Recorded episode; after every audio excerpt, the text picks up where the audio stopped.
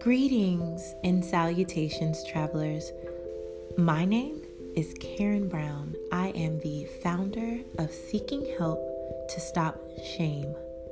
I too, like so many of us, am in battle with my mental health, and that drives my passion.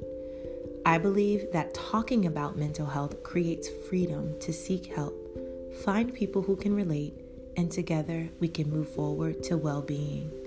So let's continue this conversation together, shall we?